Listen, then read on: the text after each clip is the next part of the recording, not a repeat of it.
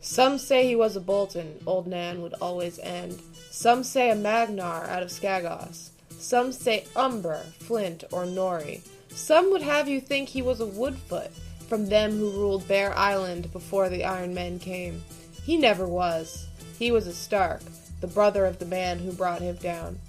With as much depth and detail as were provided in A Song of Ice and Fire, sometimes the story grows on its own. George R. R. Martin describes himself as a gardener, meaning he creates characters, plots, and scenes and all that. Then he waters them and watches them grow. The analogy really works if you think of, of the characters as branches while picturing George holding pruning shears while sporting a murderous gleam in his eyes. But even with the liberal removal of branches, leaves, roots, overused analogies, uh, sometimes things grow in the same open spaces, meeting along the way. With the major details, any incidents like this is clearly intentional. But with the very small details, well, the story grows like a living thing would. In many ways, George may not have predicted. And that's exactly what he's aiming for. He wants this world to be like a living creature, so rich with detail that it lives and breathes as if it were alive. So, hello and welcome to another episode of History of Westeros, a podcast dedicated to George R. R. Martin's A Song of Ice and Fire book series, as well as HBO's Game of Thrones. Now, this is a rare episode that draws from the Divergent show canon in addition to the book canon as we usually do. Right, we're actually incorporating a lot more show knowledge than usual, but we have, uh, as controversial as that may sound, we have good reasons for doing it. You'll see. Just stay with us. Uh, a few other intro items before we get into the meat of the episode. Uh, we will be doing a Reddit AMA on Monday, December 22nd. A lot of you will have just been hearing this podcast, and a lot of you are aware of that already. But of course, even if you're hearing this well after the AMA, it would be worth going to check out and, and reading some of the uh, answers and questions that were posed. It should be a lot of fun. Another announcement that we have is that we are we've been talking a lot about ways to make the show uh, more regular, to have, have more episodes, and to get more content for everybody. And one of the things that we're doing is we've launched a Patreon campaign. It should be visible by the time you've seen this episode. There may be a few of you that get to the episode really fast and, and it's not up yet, but it's going to be there. It'll be there for uh, a long time to come. So most of you will, will it'll be there by the time you, you're hearing this. Now, the point of Patreon is to support niche creators, meaning creators, uh, people making content that isn't necessarily super mainstream. People can pledge to support with a dollar amount per month, and you know you can manage yourself and lots of different uh, creations that you're trying to support in a lot of different ways. Patreon was created by creative people, and it's uh, it's really great. Uh, you should check the website out and uh, view it for yourself. www.patreon. That's p a t r e o n dot com, and we're at History of Westeros on there, easy to find. And we've got a, a list of different ways you can support the show, and some of those lists, uh, rather, some of those things include benefits for you guys and we hope you uh, will, will think it's worthwhile and will pledge your support to History of Westeros so we can keep making more episodes more often. We're, of course, still on Amazon.com. If you go to historyofwesteros.com, you can shop through our Amazon links and support the show that way. Anything you buy through those links will give us a small hit.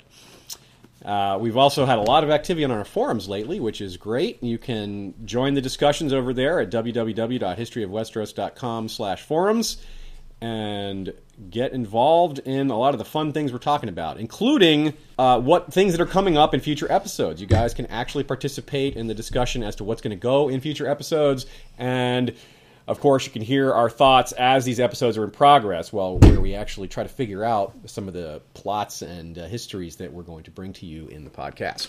So, that is all of the um, lead up information and all of our pre show spiel for now. So, without any further ado, let's get into the episode itself. We're all excited to hear about Night's King. It's also really good to be back in our Religions and Magic series. It's something that we'll be coming back to frequently. We're not just going to keep putting out Religion and Magic podcasts straight up and, and not do any other topics. We're gonna we're gonna bounce around a bit, but we're gonna come back to this one pretty often, especially when we've got a great topic like this. Yeah. Night's To be King is a lot of fun.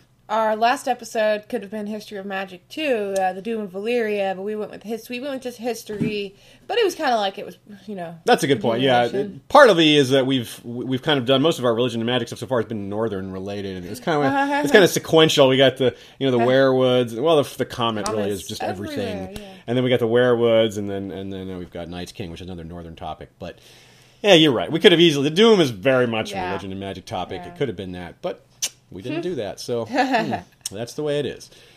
Now, for a world to feel authentic, to feel real, it has to have its own unanswerable questions, things no character can ever know. Like the real world is for us humans. There's mysteries of life that none of us could possibly answer. For a story to be consistent with what we consider to be that human existence, it has to have its own stories.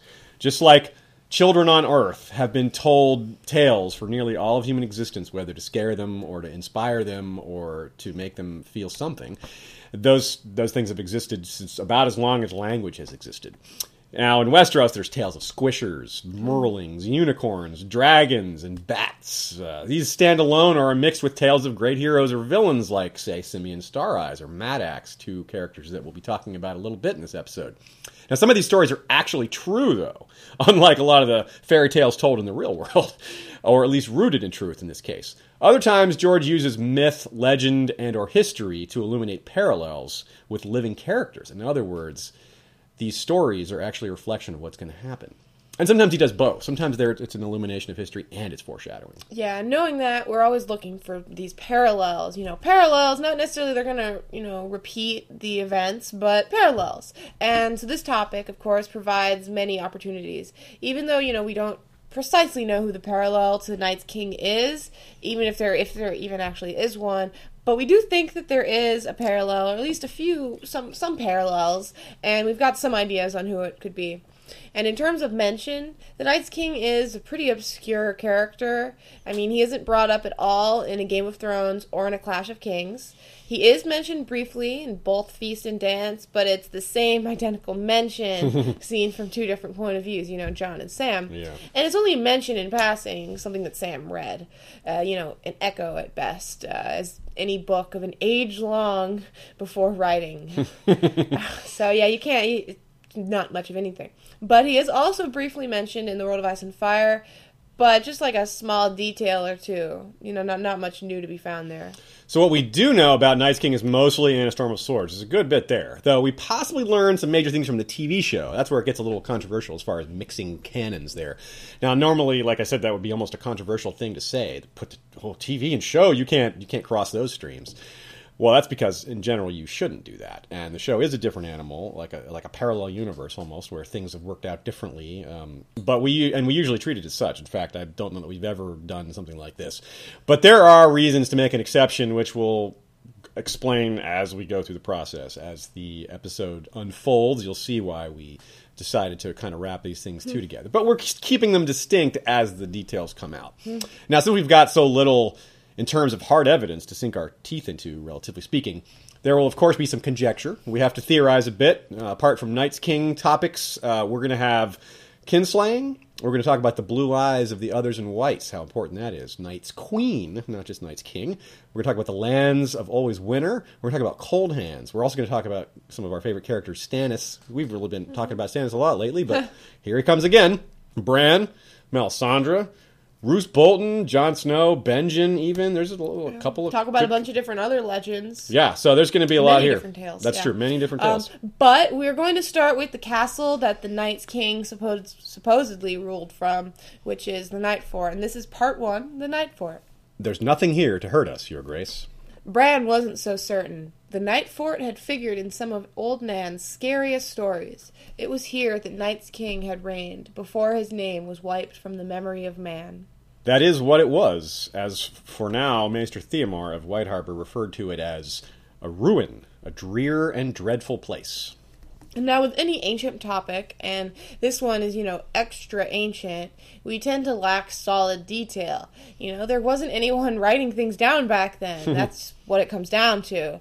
There was just no writing at that point in history, so, you know, George R. R. Martin can't give us direct written history about the Night's King. Without such, we, you know, we just have to explore the inferences made by, you know, the few clues that were given and use some deductive reasoning. Of course. The Night Fort is possibly the only place in Westeros where one could hope to find clues about Night's King. It's the only physical vestige from his era, as far as we know. Everything else being a haze of myth and story. Ultimately, all else is no more than wordplay, and words are wind, of course, we've been told that plenty of times. Now, abandoned by the Night's Watch about 200 years ago, about, rather, 200 years before the start of the books, she would say, apparently because it was, quote, ruinously costly, it's the largest and most ancient castle on the wall. That is that it's the largest is an important factor in considering the power and influence Night's King may have wielded in his own time. As we've seen throughout the series, regions tend to be dominated by the most powerful castle in the area. The Night Fort was the chief castle on the wall until it was abandoned, so that's the vast majority of the wall's existence. The Night Fort was the castle. So the Alpha Castle, we'll say. It was likely not nearly as large when it was first built, however. Maesters who served at the Night Fort while it was whilst it was still in use made it plain that the castle had been expanded upon many times over the centuries, and that little remained of its original structure, save for some of the deepest vaults chiseled out of the rock beneath the castle's feet. The fact that the tunnels and deepest vaults are as ancient as the castle really stands out. The place has been expanded on and added to, but the deep cave systems were intended by the original builders, or at least one of the very earliest to make changes. When we see the place firsthand, as we do with the quote starting this section, the tone is set right away by Bran's feelings of dread. But surely that comes, at least in part, from the many stories he, and we, have heard about the place, and none of these are pleasant. Over the thousands of years of its existence as the chief seat of the Watch, the Night Fort has accrued many legends of its own, some of which have been recounted in Archmaester, Archmaester Harmune's Watchers on the Wall. Given how unpleasant these legends are, they may have something to do with why the place was abandoned, or at least why it was abandoned first, since so many other castles on the wall are also abandoned and empty. In other words, perhaps it wasn't just the expense. But these stories are really old, probably thousands of years old, and the Night Fort was only abandoned two centuries ago.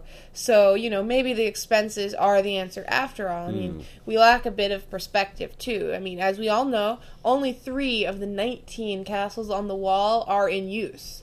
And those castles are abandoned for known reasons lack of manpower and money. So when we hear the same of the Night Fort, why, why question it? Because of the cool stories. I don't hear those cool stories about the other places. Bran shares this curiosity that we have. Once his uncle came to see father, and Bran asked about the Night Fort. Benjen Stark never said the tales were true, but he never said they weren't. He only shrugged and said, We left the Night Fort 200 years ago, as if that was an answer. Like us, Bran similarly out of luck for now. And now it bears mention that neither Meera or Jojen or Hodor are intimidated by it. Bran has also just been dreaming about the Red Wedding, which, you know, just happened at this point um, in A Storm of Swords. So he was already full of dread and anxiety. And furthermore, Bran is a really young child whose ideas about the Night Fort, you know, derive from tales told to him by an old woman who was trying to scare him with the story. I mean, that's the point of scary bedtime stories. right. Then again, Old Nan's tales have a surprising amount of accuracy to them.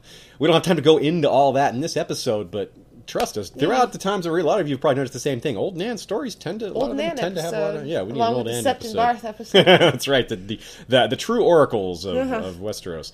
So so pointing to her as a source may not actually discount the legends. It may actually her endorsement may actually increase their credibility. So that's cool. Yeah, I mean, she's not the only one with an opinion that matters either, though. Even Summer was not at ease here. Bran slipped inside his skin just for an instant to get the smell of the place. He did not like that either.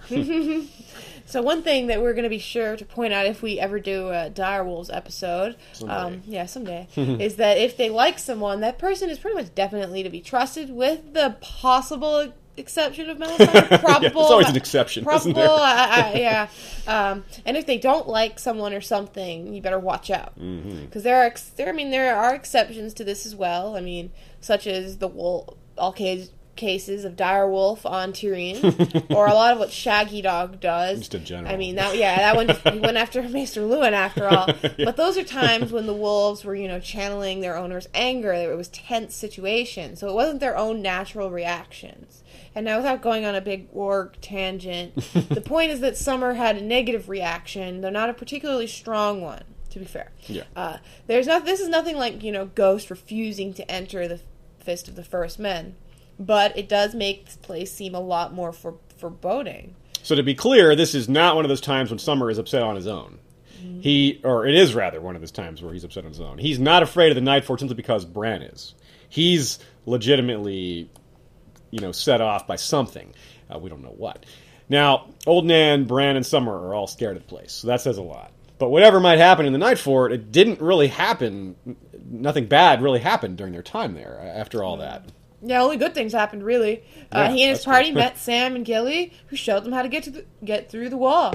And before that, there was this. Summer, sometime, or rather, sometimes Summer would hear sounds that Bran seemed deaf to, or bare his teeth at nothing, the fur on the back of his neck bristling. But the rat cook never put in an appearance, nor the seventy nine sentinels, nor Mad Axe. Bran was much relieved. Maybe it is only a ruined castle. And from that, it looks like Bran's fear seems to be, you know, subsiding a bit, although Summers may not have been. Now, a character that I'm worried about in terms of you know, relation to the Night Fort is Patchface. I mean, he's it's mm-hmm. like he's half dead already. And then there's this quote. Melisandre's face darkened. That creature is dangerous. Many a time I have glimpsed him in my flames. Sometimes there are skulls about him, and his lips are red with blood. Yeah, Patchface in the Night Fort, Fort seems like a bad idea. But that's exactly where he's headed. And here's another thing: Melisandre, not much really bothers her. She's Yeah. like she's hard. She's hardly rattled by the fact that Stannis lost the Battle of the Blackwater. She's like, well, we're going to prevail because the Red God is mm. behind us. But she's legitimately disturbed by Patchface. I mean, she's not disturbed by anything, so I think that's pretty important. But this isn't an episode about Patchface. We'll, we'll, we'll have to save that for another time too. Fools of Westeros? So, no, fools of Westeros, indeed. so, we're not ready to dismiss the old stories just because nothing terrible has happened yet. Selyse says something that might be very ironic, actually, and it would only and it kind of bodes poorly for poor Shireen. Yeah. She must be kept from harm, and Eastwatch is where the attack will come. This night fort is the place my husband has chosen for our seat, and there we shall abide. Yeah, good luck with that. so there are a few reasons to think A Song of Ice and Fire very well might not be done with the Night Fort. Stannis himself has declared it his new seat, uh, along with Patchface. There's Queen Selyse and Melisandre and a bunch of others who were supposedly heading there. And since Mel has had a point of view chapter already, maybe she'll have another one at the Night Fort. That'd be cool. Yeah, I mean, before all hell broke loose at the wall, Selyse, Melisandre, and the whole gang were planning on living there pretty relatively soon, and this is despite Jon's warning about its current state. That's a good point. The the, the hell breaking loose at Yeah. the wall might change their plans potentially, but um, I think maybe it's just a blip for them. I think they're still Yeah. going to want to go to where Stannis told them to go. But in any case, the wall offered few of the comforts that Southron lords and ladies and little highborn girls were used ladies. to. So both, all of them, were used to, and the Night Fort offered none. However, I mean, it sounds functional enough from what the builders say. Quote, We've got most of the keep restored and put a roof back on the kitchens. She'd need food and furnishings and firewood, mind you, but it might serve. Not so many comforts as Eastwatch, to be sure, and a long way from the ships should her grace wish to leave us. But, aye, she could live there, though it'll be years before the place looks a proper castle. So, I mean, if the story does take us to this point, it'll be pretty interesting to see how Queen Selyse and Melisandre handle this place. I mean, while the builders are, you know, getting it ready, they'll probably find what's the most peculiar thing about the Night Fort the Black Gate. Yeah, we've talked about the bit about the Black Gate before, um, so we're, we're, but we're, here it comes again. Uh, a door made of weirwood with a face that talks. That's right, a talking white weirwood door called the Black Gate. Okay, so whoever built this made sure it would be useful, creepy, and confusingly named. Hmm. So Bran's group was drawn to the Night Fort because Jojen dreamt of this gate, not specifically, but just that that was their way through. His green dreams led them to the Night Fort, though, like I said, it didn't specifically lead to the Black Gate. Sam did that, and he hmm. told them. We'll find this gate at the bottom of the well? asked Jojen. Sam shook his head. You won't. I have to take you. Why? Meera demanded. If there's a gate. You won't find it. Hmm. Now, rarely is Sam so confident. Hmm. It was Cold Hands who knew they would be there, telling Sam and Gilly that there would be people in the castle and about the Black Gate. He also told them that he was looking for Bran, although he didn't actually say the name Bran, just someone. Sam and Gilly, you know, figured it out quickly enough, though. Yeah, there's enough context Yeah. clues there. um, so maybe the builders won't find the Black Gate. Maybe some of the previous inhabitants didn't know about it either. That's an interesting question. As we see when Sam leads Bran and company to it, the Black Gate only opens because he recites his Night's Watch oath, and apparently the fact that he is already a sworn brother is important as well. But th- it's weird though because Cold Hands can't seem to pass through it, and he apparently is a sworn brother, although he's a dead former brother. Mm-hmm. Yeah, and in general, a tunnel through the wall seems pretty normal, but I mean, not like not in this case. Yeah. Normal tunnels through the wall seem to be like the one at Castle Black. You know, not connected directly to the castle, but just next to it. We see the Night's Fort, the Night Fort's version of this tunnel type here. The gate the Night Fort guarded had been sealed since the day the Black Brothers had loaded up their mules and garrons and departed for Deep Lake. Its iron portcullis lowered, the chains that raised it carried off, the tunnel packed with stone and rubble, all frozen together until they were as impenetrable as the wall itself. It's basically no tunnel at all anymore. Yeah. So the Black Gate is a different sort of tunnel entirely. Uh, it's deep underground with a magical portal. so I'm, I mean, but we have another reason to believe that it's unique as well, in addition to the magical portal. Um, given that Jojen dreamed that this was their way through, and more importantly, that Cold Hands showed it to Sam and Gilly, rather than, you know, simply escorting them back to the tunnel guarded by Castle Black. In the show, Sam just reads about the, of the Black Gate in a book since there's no Cold Hands on HBO. Now, HBO, you owe us a giant elk. but that's that does make it confusing. Know, having Sam say that he read it in a book, I actually when I was when we were putting some of this together, that's how I remembered it. It- It's like, wait, how did they? And then I'm trying. Oh, I just got that from the show. I'm sure that happens a lot to some of you guys. You, you see something on the show and you transpose it with what happened in the books, and it gets all confusing. But hmm. anyway, the Night Fort is the central location for this central, this crucial crossing of paths, and it's entirely by design. Cold Hands chose this spot, or, or was directed to by whatever's guiding Cold Hands, despite the fact that he cannot cross it. So that's interesting, right? Now, without firm conclusions, we can at least say that any way we look at it, the fact that this ancient magical gateway exists at all is significant. It raises questions like who built it? Uh, Why? Or do or did they need such a gate? Doesn't the so called magic of the wall already keep out these unwanted types? It keeps out cold hands, right? it is what we're told many times. However, whites can be carried through the wall if they're unanimated, or maybe even if they're not. We saw that happen already. And if that's cold hands, a four brother can't pass. That's kind of weird, right? The- The whites were able to kind of be carried through the wall, but cold hands can't. I, I'm not, it's a little Yeah. confusing. Yeah, Night's King uh, supposedly brought his bride, who was herself either half or fully an other, to the Night Fort. So how did he do that if even Cold Hands can't pass? Yeah. We might think that the gate was built after the era of Night's King, but this Sam quote contradicts that. A hidden gate, as old as the wall itself. The Black Gate, he called it. He being Cold Hands, which also tells us that Cold Hands himself is the source for the name Black Gate. His knowledge may indicate that he served at the Night Fort when among the living. Perhaps Bloodraven, the three eyed crow, uh, guided Cold Hands there as Jojen's Green Dreams did.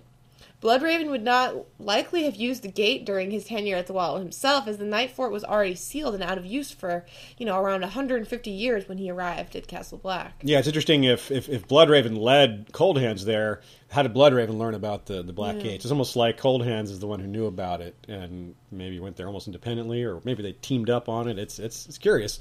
Another possibility, though, is that the Black Gate could have been altered somehow after its creation. Recall that the deep tunnels are some of the oldest parts of the Night Fort, if not part of the original design. It's also possible that the Black Gate hasn't been used since, since ancient times, and you know that would explain why no one talks about it. It doesn't seem to appear in any of the ancient Night Fort legends. Yeah, we're going to be covering all those legends throughout this episode, and that's one thing we noticed. The oh. Black Gate's never mentioned as part of any of those, so that's that's pretty telling. This weird magical gate, just no one talks about it. So some have suggested that perhaps the others built the wall. Whoa! if you haven't heard that idea before, maybe you need a second. After all, why would a huge wall of ice keep out beings mm-hmm. made of ice? and so, if, if that logic is sound, then the Black Gate could have been originally man's way of getting through the wall. It was man's way of getting past the others. But that enters that brings up a strange question: Why would you want to go through the wall if the, the others are on the other side? Also, curiously, Bran notes that the top of the door, as he passes through the Black Gate, the, the he his head like touches the the weirwood's mouth, and it drips warm liquid on him. Warmth from the tunnel going through the wall. That is bizarre. I think it's pretty clear that the weirwood was drooling like our cats drool on us. I mean, pretty clear. It was a pretty happy weirwood face.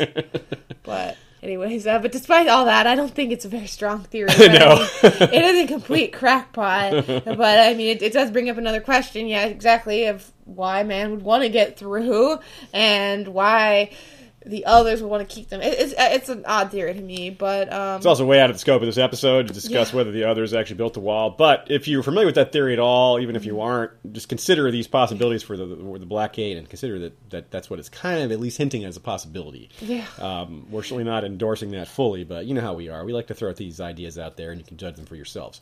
But to get back onto the major on topic thing that we're trying to look out for in these ancient stories is the parallels to the main A Song of Ice and Fire storyline. Right. So our best potential for these parallels seems to be these stories, the tales of told of the Night Fort. Now, a lot of A Song of Ice and History.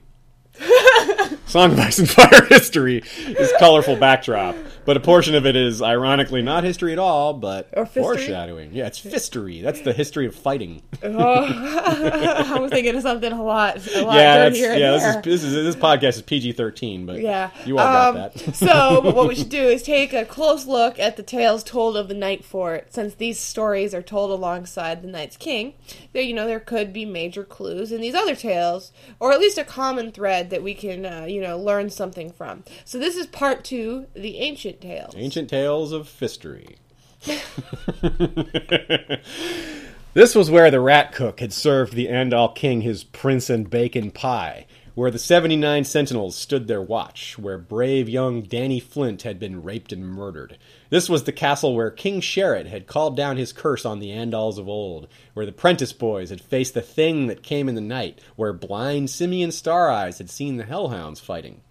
Mad Axe had once walked these yards and climbed these towers, butchering his brothers in the dark. Well, that's a lot of information right there. There are eight ancient legends and horror stories that we hear of the Night Fort, appropriately told to us as night descends on Bran and company while in the ruined, you know, octagonal uh, kitchen. sort of a kitchen. yeah, Ex-kitchen. uh, yeah, not really. I wouldn't cook there if I if it was me. But uh, a weirwood is growing here, adding to the feel of that scene that the old gods are present, and Bran himself feels that way. So that's pretty cool. Eight stories and an eight-sided kitchen. Yeah. the one, the old gods just had to one up the Faith of the Seven apparently years right. before, even before they even existed. No. But most of all, most or all of these tales should be familiar. Um, all of these come up at least once or more than once overall. Some of them come up before this story time chapter, we can call it. Uh, the World of Ice and Fire mentions some of them. Some of them are repeated on the show, so they're they're, they're they pop up a lot. Actually, they're they're not just passing legends. Uh, of course, the most notable and thorough of these examples come from these branch chapters, though. Yeah, it's a very subtle theme in Bran's arc. I think. I mean, it makes sense as he's not only the youngest point of view character, his he's the most fantastical character. Yeah. So you know, the children's bedtime story style starts at Winterfell with Bran in the comfort of bed, listening to old Nan talk about the others, and then more stories come later. You know, from Meera and Jojen while they're traipsing through the north, and then this is when you know the tourney at Harrenhal and the Riverlands uh, story comes out, um, and then finally Bran himself tells the ta- tells the tales of the Night's King and other horrors in the very place that they occurred, and then we learn, you know, we learn that this dark mythical figure was apparently Bran's ancestor as well. By A Dance with Dragons, many of the ancient tales of the North prove true. The actual stories prove true. The children, the others, the power of the Green Seers, Skin Changers, the Black Gate, whatever we've left to see still. There's got to be more, right? Mm. So some of what we've yet to see amongst these stories of the Night Fort will likewise prove true as well. So pay close attention. Any of mm. these things could come true in some way. We've numbered them, one through eight, in, in no particular order. Tale number one is, you know, of course, the Night's King.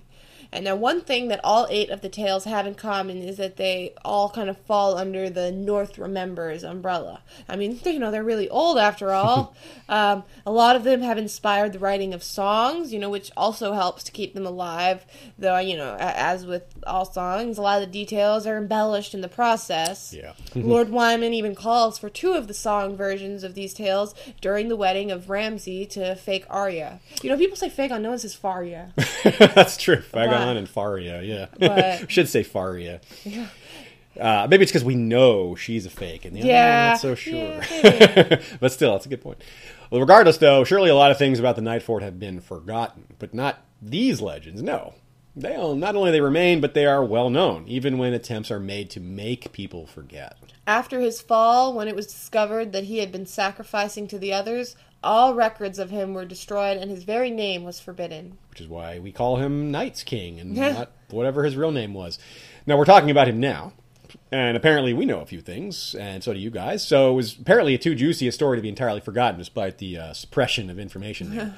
also remembered is that a woman was his downfall, and this may be related to why the Night's Watch doesn't take wives, and why they largely avoid women altogether, or at least that's maybe part of why it's told as a tale, a cautionary tale to the Night's Watch future generations. now, Bran's thoughts here on the tale of the Prentice Boys, tale number two, who were haunted by a ghost, they all described differently, are almost prophetic. There was no thing that comes in the night. Maester Luwin had said so. If there had ever been such a thing, it was gone from the world now, like giants and dragons. so we should definitely expect a thing that comes in the night, right? because if giants and dragons are used as the examples of things that don't exist, well, then that one is in the same category apparently. but the others come at night. Night's mm-hmm. King had power at night. It's a familiar concept. Perhaps mm-hmm. it's already there. We already have things that come in the night. Mm-hmm. Moving on to tale number three, we have uh, Danny Flint, who was a girl who disguised herself as a boy to join the Night's Watch. And I mean, talk about the punishment not fitting the crime. She was, you know, raped and murdered for this. And to make it worse, she she had to have taken the Night's Watch oath already. And the gods, I don't think, didn't decree that the Night's Watch be male only, as far as we know, so her murder was perhaps an act of treason. I mean, the, the oath does imply men by saying, I shall take no wife and father no children, but hey, that part's just easier for women. So, Jon knows the story, though Tormund Giantsbane does not. her song is sad and pretty. What happened to her wasn't. In some versions of the song, her ghost still walked the night for it. Jon thinks of her when considering the presence of female hostages who were supposed to be male, and it makes him think very carefully on how to handle the issue of his men and the wildling women living close together. I'll send the girls to Longbarrow. The only men there were Iron Emmett and Dolorous Ed, both of whom he trusted. That was not something he could say of all his brothers. Yeah, and uh, none of them are in disguise, however, so it's not they're not the best parallels here. These are just a bunch of wildling women. Yeah. An interesting one uh, is far away in the south, however. This is a possibility. Oberyn Martell's daughter, Sarella Sand, is pretending to be a man, masquerading as Alleras the Sphinx. Uh, she is a novice who has forged three links of a maester's chain already, and the maesters do not admit women. We can hope she's never found out, or if her fate would be anything similar anyway. Although it's, to me, it doesn't seem like the maesters would be quite that violent. The maesters aren't an order formed from you know a lot of former criminals. I think that's part of what, why Danny Flint's end was so bad is that her fellow brothers were you know a lot of them were Yeah. just ex rapists and murderers themselves. It was kind of natural. But the maesters, I think they would just kind of kick her out. I hope they. Yeah, I would, I would hope so too. Although it is an interesting connection that we have. Um, we even have another connection from the wall down to the Sphinx, and Maester Aemon saying that the Sphinx is the riddle, not the rid, uh, you know, not the Yeah. Riddler. And so that's a that's a faint connection, but it's another thing connecting her to the wall. It's true. Um, but yeah, hopefully she is only slightly, you know, parallel to Danny Flint. Um, but so maybe that's not our our connection then. You know, maybe Danny Flint of all of them is just a horror story, just a simple horror story. I mean, such such tales of horror, you know, it it really they they frighten children and the most superstitious very well. But even those children, you know, when when being frightened, they usually become aware of the true morals in these stories. Like real world fairy tales, there's always a moral of the story. Yeah. Sometimes a very dark and Very bad moral. moral. Yeah, sometimes a bad moral, just straight up like you need to squeeze your feet into these shoes. You know, I, I, or you die. yeah, or you die, or you get raped and murdered if you pretend to be a boy. Yeah. I, uh, yeah, I, I'm not sure about the moral of Danny Flint. Yeah, Westerosi But- morals are a lot harsher. Yeah, but so embedded in these tales of the Night Fort are the morals of the North. Yeah, you don't get in our world if you if you're naughty, you don't get presents. Here, if you're naughty, you you die horribly or get haunted. So, such is the case with the Night Fort itself. Uh, Bla- Bran believes these tales, and uh, so do many others. And uh, as far as we're concerned, we need to be considering them as potentially real as well. Yeah, in his text, Justice and Injustice in the North, Judgments of the Three Stark Lords, Maester Egbert notes that the crimes in the North in which guest right was violated were rare, but were invariably treated as harshly as the direst of treasons. Only kinslaying is deemed as sinful as the violations of these laws of hospitality. Now, Maester Egbert says that, and our experience reading the book seems to agree. Kinslaying and violating guest right are about equal, and they're the worst by far. Worse than normal treasons, like just being a turncloak. So that's like, killing your own kin is worse than turning traitor on your lord. I, you know what I think is even worse than either of those? what's that? Having a name like Egg- Egbert. But, uh, He should have gone with his last name, whatever it was. yeah, whatever it was. So it seems to us that kinslaying and almost kinslaying really stand out in particular. Night's King himself could be a kingslayer, kinslayer. as he is said to have sacrificed to the others. Now, the only other clear example of this is Craster giving up his sons to also to the others. Now, we can't be sure Craster's case is exactly what's going on with the Night's King. Uh, the others would probably take any baby given to them. Uh, they took Craster's after all. but Night's King ruled over the watch, and they don't have a lot of babies on their own. Night's, queen, Night's King had his so called corpse queen, and she may have given him children. Or maybe he was just giving the others Molestown bastards, if there was a Molestown back then. But there's also the issue of the whole "there is power in king's blood" quote, and uh, we're going to see how that fits in. It's tale number four, however, that seems to you know best highlight these northern beliefs. And tale number four is the rat cook. Hmm. This tale um, is probably maybe one of the most well known. I, I, I would say so. I would say it's comparably well, comparably well known to the Night's King tale. Um, and it tells of a man who violated guest right and was condemned to eternity as a kinslayer. He was transformed by the gods into a rat and forced to eat his own young over and over. Bran himself remembers this lesson and the person who taught it to him when thinking of this story. It was not for murder that the gods cursed him, old Nan said, nor for serving the Andal king his son in a pie. A man has a right to vengeance, but he slew a guest beneath his roof, and the, that the gods cannot forgive. And so, thus, there you know there are at least three different northern morals embedded in here. Primarily, the message that guest right is absolutely sacred and that his eternal punishment involves kinslaying. There's also, you know, the approval of revenge, clearly stated to be a right, Yeah. and yet invariably this is a privilege trumped by guest right. And so the rat cook is also a perfect example of legendary history as foreshadowing because we have Wyman Manderley, who, Yes. though Wyman Manderley cooked the Freys into wedding pies, leading us to think of him, he did not actually violate guest right. That's right. Lord Walder Frey is the man is the man whose right to vengeance was used as an excuse for an unforgivable crime. Yeah, it's a bit odd. We have the, this this tale that kind of plays out two different ways. It's two different storylines that are including like a lot of these lessons from the Rat Cook. The analogy of the rats works pretty well for Walder Frey too. the way he and his family have bred.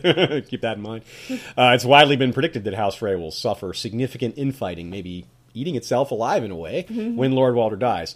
Uh, perhaps the gods will not truly curse Lord Frey, but his children and grandchildren will suffer the curse of the Iron Throne, if not themselves. Note the suggestion of Qyburn. A few Frey heads would do much to nullify the North. Lord Walder will never sacrifice his own, said Pycelle. No, mused Cersei, but his heirs may be less squeamish. Lord Walder will soon do us the courtesy of dying, we could hope. What better way for the new Lord of the Crossing to rid himself of some inconvenient half brothers, disagreeable cousins, and scheming sisters than by naming them the culprits? Now, as hosts of this show, we've heard from a lot of different people. We're, you know, we, we get feedback, and of course, we stay on top of what's going on in the world of A Song of Ice and Fire. We can say with full confidence that it's no stretch at all to say that House Frey is the most loathed most loathed house of all. Not just in the fandom, but from the point of view of people living in Westeros. It's they're the most least popular in the series and the least popular from outside the series. so, so that, that makes them pretty good, pretty good villains. George wrote them well. so the curse is kind of real in that sense, p- simply because people believe it to be so. Everyone's treating the Freys like their curse, and that kind of makes it real in a sense. Yeah. And so, um, moving on, tale number five. Hey, We're only on five out of eight. Crazy. tale number five is the story of King Sherrit, and we're told that he calls a curse down on the Andals from the Night Fort, which is confusing to say the least. I mean, why is he doing it from all the way up there? Why not from his own castle? King Sherrit is not likely to have ruled a castle of the Night's Watch, after all, right? I mean, the Night's Watch didn't have kings except for the Night's King. Perhaps King Sherrit was a first man who lost his crown in the south to the Andals and was sent to the wall, still bitter about his overthrow, being overthrown, and That's so he possible. cursed them. Yeah. But I don't suppose the curse amounted to much. The Andals are still around, and plus, it's pretty arrogant for a guy to think he could curse an entire race. That's a lot of people. Yeah. But what if King Sherrit had a reputation as a dabbler in the black arts? Uh, perhaps if enough people heard of the curse, it would have an effect because people believe in things like that, and the, just the belief makes it partially real, kind of like in the case of the Rat Cook. So, especially since uh, one of the two brothers, uh, rather, um, if if he if it's all this, this all sounds kind of vague and vast. If I was an Andal cursed like that, I'd probably just sh- shrug my shoulders towards the north and forget about it. It doesn't wouldn't mean much to me. Um, Mad Axe, tale number six. This is possibly my favorite. I don't think we mentioned any parallels for this one. Um, and only one, only person I can really think of as a parallel is uh, Stannis up there at the Night Hmm, Court. But it's just this one, that's a little, uh, just like Danny Flint, lacking an exact real parallel. That's a good point. This is something that we hadn't really scripted in here, but uh, that's a that's a good point that you raised. The the idea that maybe, especially if Stannis kind of loses, if he does poorly, if, if if he's kind of bitter about the fact that he's he believes he deserves to be king and, and no one's supporting Yeah. him, I could see something like that curse happen. out from, I through, wouldn't- lo- through lore. Mm, Uh, yeah, that's true. I was gonna say, well, who would worry about a Stannis curse? I might worry about a Melisandre curse. Yeah, though. exactly. so, uh, but a whole race, uh, he wouldn't be doing a whole race. But Yeah. um, yeah, um, maybe not any exact parallels there. But if you That's- can think of a good one. parallel for King Sherrit, let us know. Yeah, that one was probably the hardest to come up with anything. Now, okay, so Mad Axe, tale number six. He was a, traitor to his brothers, but not to his blood brothers, rather his sworn brothers of the Night's Watch, whom he silently murdered in the night. This may be kinslaying. It's certainly treasonous. It hmm. also sounds vaguely like the two whites that rose at Castle Black, the two whites that had been selves, themselves been black brothers, especially since one of the two brothers seems to have killed the other two, the other one with an axe. Hmm. I don't suppose a white cares much for being called a kinslayer, though, or oathbreaker, or anything like that. I don't even think they're capable of offering guest right. but in case I'm wrong, don't take bread or salt from a white. this is also certainly this whole thing is certainly evocative of the attack on Jon Snow.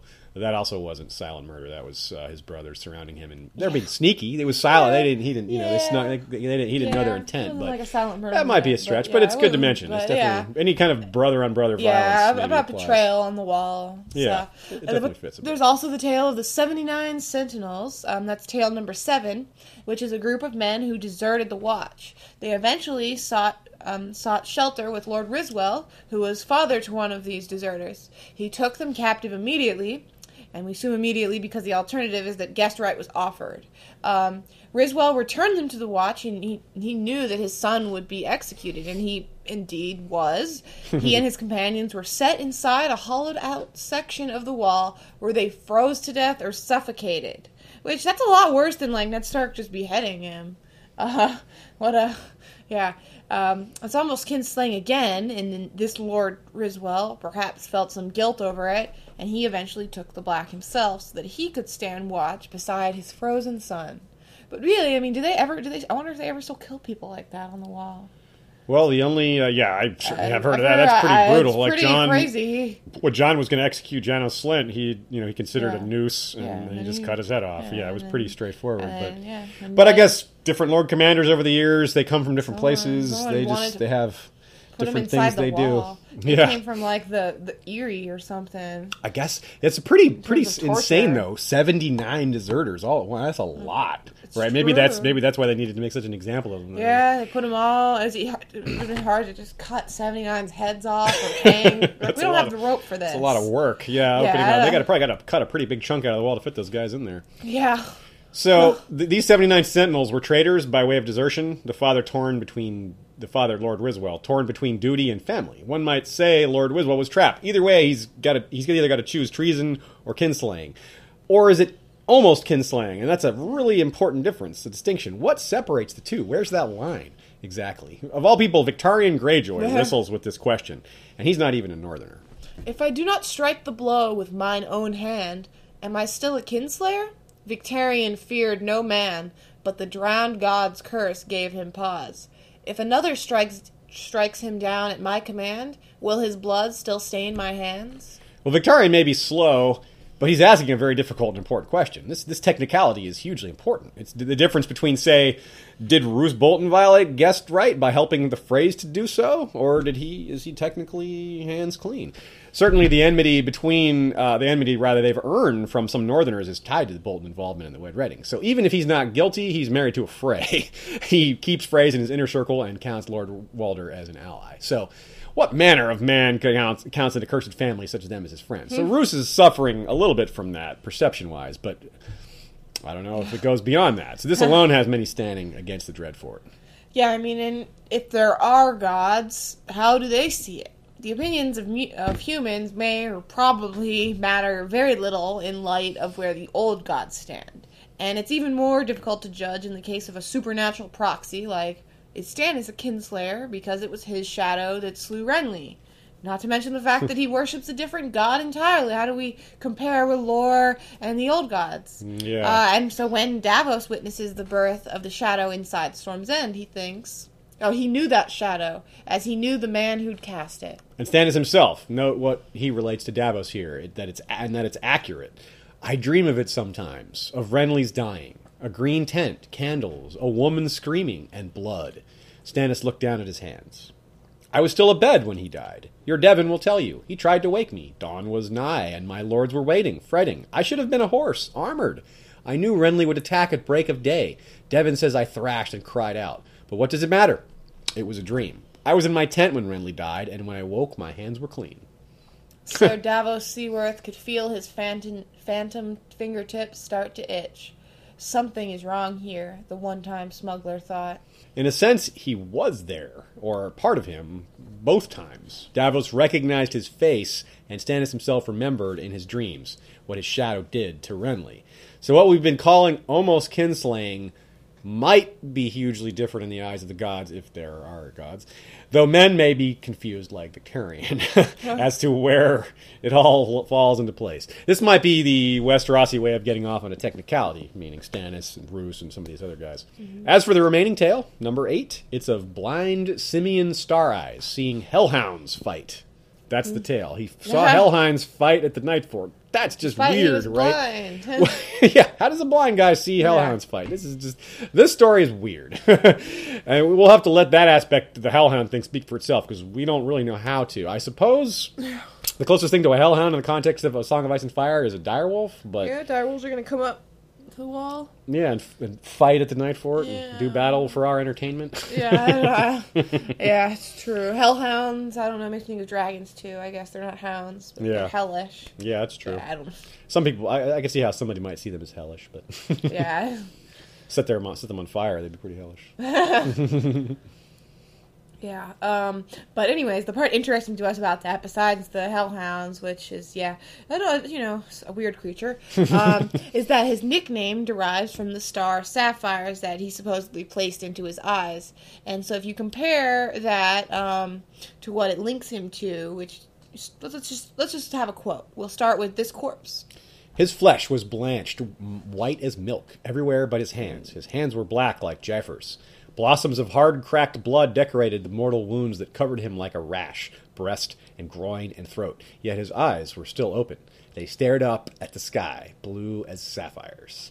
And of course, that corpse was brought to the other side of the wall. And later, the corpse rose. The sword laid the intruder open to the bone, taking off half his nose and opening a gash cheek to cheek under those eyes. Eyes. Eyes like blue stars burning. Jon knew that face. Othor, he thought, reeling back. These eyes are such a big deal. George writes it three times in a row. That wasn't me, like, emphasizing it or anything. That's how it's written. Yeah. So Star Eyes is pretty eerily similar to the way the others and the whites are described. We didn't just put you through listening to those gruesome corpse quotes for nothing. They're pretty crazy similar. It's all about the eyes. So all of them. another. So here's another one. All of them had pale flesh and black hands. Their eyes glowed like pale blue stars. And even from Sam's perspective, Only its eyes lived. Bright blue, just as Jon said. They shone like frozen stars. uh, and of course in the prologue, the other halted. Will saw its eyes blue, deeper and bluer than any human eyes, a blue that burned like ice. The theme of these intense, icy blue eyes, well portrayed in the show as well, is prevalent. On HBO, the main visual cue that the human baby had been transformed was the change to its eyes. Uh, in show and books, other than Symeon Star Eyes, the icy blue star, icy blue star sapphire eyes are only attached to others in whites. There's no other place they pop up, so that's a it's a hard connection that's hard to ignore. So the obvious conclusion is that Symeon Star Eyes was another. White or another, but Uh, yeah, well, yeah. Actually, that we might not be kidding about. That might be that might be the, the case. Maybe some sort of good guy, other, or I mean, Symeon is always portrayed as a hero. He's he's mentioned alongside the likes of Prince Aemon the Dragon Knight and Serwyn of the Mirror Shield. So if you're thinking maybe that he's like Cold Hands, that's a good good on you for thinking that. But the problem is Cold Hands doesn't have blue eyes either. Marinate on on that for a minute. Yeah, there's a pretty big mystery to keep in mind. I mean, other place that we've seen these eyes, the sky, for one, in this ominous constellation. The clouds hid most of the ice dragon, but all the bright blue eye, all but the bright blue eye that marked due north. Yes, and Even the constellations support the others. yeah. Most importantly, though, for this episode's topic, the blue star-like eyes are associated with the queen, the bride of our man himself, the Night's King. And this is part three, the Night's King. The legends say that the Night's King was a warrior without fear, and when he saw a woman atop the wall with skin as white as the moon and eyes like blue stars, he chased her and loved her, though her skin was cold as ice. And when he gave his seed to her, he gave his soul as well. Notably, he himself does not have the crazy blue eyes, or at least we don't see that expressed anywhere unless you count the TV show. However, there was no female other on HBO that we that was talked about. I don't know that we saw Um, anyway. That's what we saw, or yeah, anything like that. She, you know, his bride, the Night's Queen, um, does have the ice blue star eyes and skin like ice. And then something about taking his soul after doing it, as, as it was written in the script, doing it. yeah, that's that's the appropriate way to say it, right? Yeah. But he brought her back to the Night Fort and proclaimed her a king and her, himself her king. And with sorceries, he bound his sworn brothers to his will. And so, whoever the Night's King was, he crowned him was before he crowned himself. You know, it was this, well, like I said, the Night's Queen, who seems to have made it all possible. You I mean, you know the old saying: behind every successful Night's King is a Night's Queen. Oh yeah, if I had Yeah. a nickel for every time I heard that one, yeah. now, how tempting is it to think about possible descendants of these two? Hmm. It seems like they'd be all be dead, but the curiosity remains. It's possible. Bran hears from old Nan that wildling women lay with others during the long night, creating half-human children. It could be what this could be what Night's Queen is, one of these hybrids that hmm. Night's Queen that he fell in love with. He supposedly chased and caught her, which does sound appropriate for wildling customs, huh? He stole her, right? That fits.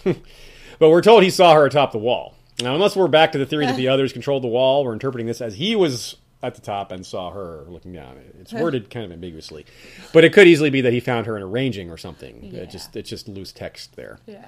And here's a quote uh, For 13 years he ruled, until finally the Stark of Winterfell and Joramun of the Wildlings had joined to free the Watch from bondage. Wow, so the watch was ensorcelled, and it took the Starks and the King of the Wildlings to break the Night's King and Queen. The skeptics would argue that this is superstitious influence, and that the real trouble, uh, rather, the real truth was probably simpler. Yeah, it seems like there are two main ways that the story can go, two interpretations, depending on how you like to look at things. There's the maesterly, none to low magic version on one hand, and the fantasy version on the other, where the sorcery mentioned here is very literal. Yeah, we're happy to explore both possibilities and the space in between.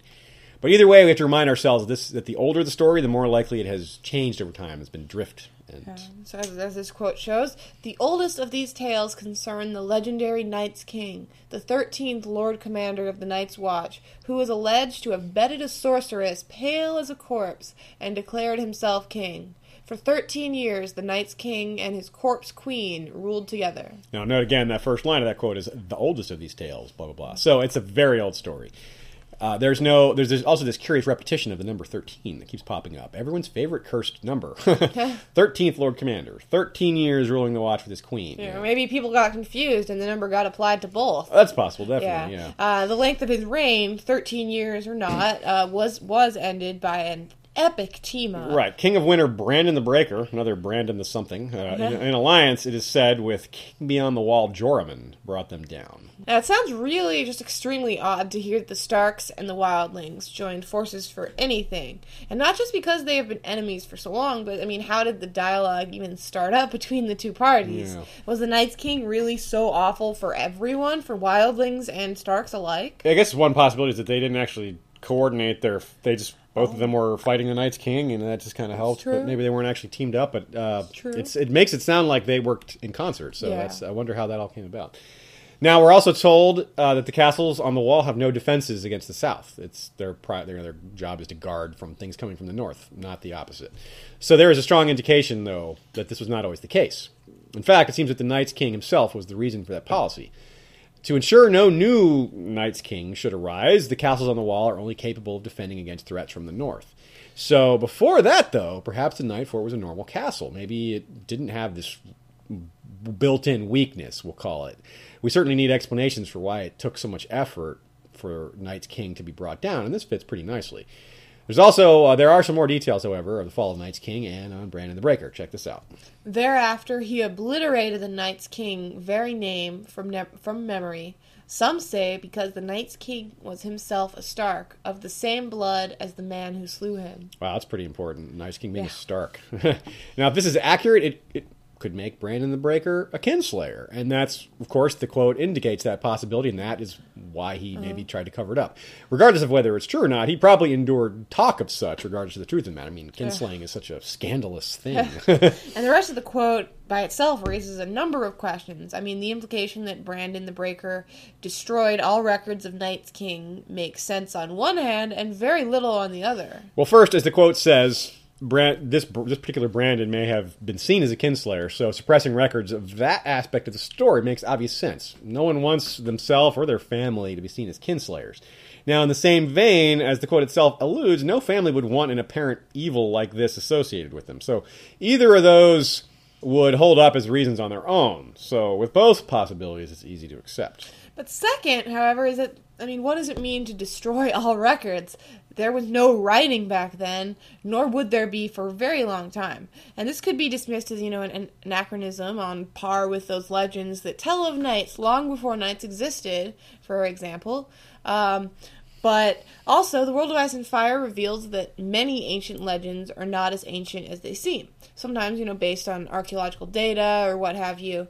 And so maybe the Night's King is less ancient than we're told. Hmm. The efforts that Brandon the Breaker went through to suppress his existence clearly failed. maybe they just only muddled the details. And perhaps the chronology is one of those muddled details. Hmm. And even his name is a clue, but I mean, which kind of clue? the Night's King seems to refer to Night's Watch, right? But we might not want to assume that. I mean, what do all incidences of the others appearing on screen have in common? Well, there's probably more than one correct answer to that question, but the one we're actually looking for is that they only come at night. So that's the conundrum here. Every single encounter with the others or animated whites comes at night. Sometimes it's like they can't wait for the sun to go down. with when Brandon and his gang are attacked just outside the cave of the three-eyed crow, the sun's light has just faded from the sky. So I guess they needed to get there a little bit earlier to avoid that incident. This holds true even when applied to the TV show, as I said. I don't think we can be certain the showrunners caught this on their own. I suspect George R. R. Martin pointed out that this was an important detail that they had to keep including.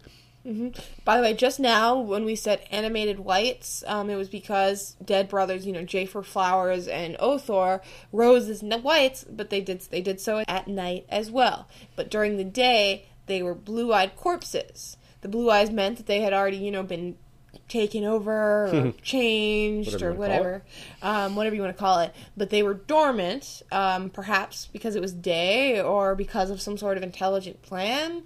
Uh, the dogs and horses were afraid of the corpse already, and the people were spooked as well. Yeah, so something was had clearly already happened. Some sort of transformation had already happened. But when those corpses rose, yeah, it was at night, and they had specific targets in mind: the Lord Commander and the First Ranger. And they they killed the latter, and thanks to Ghost, Jon prevented the former.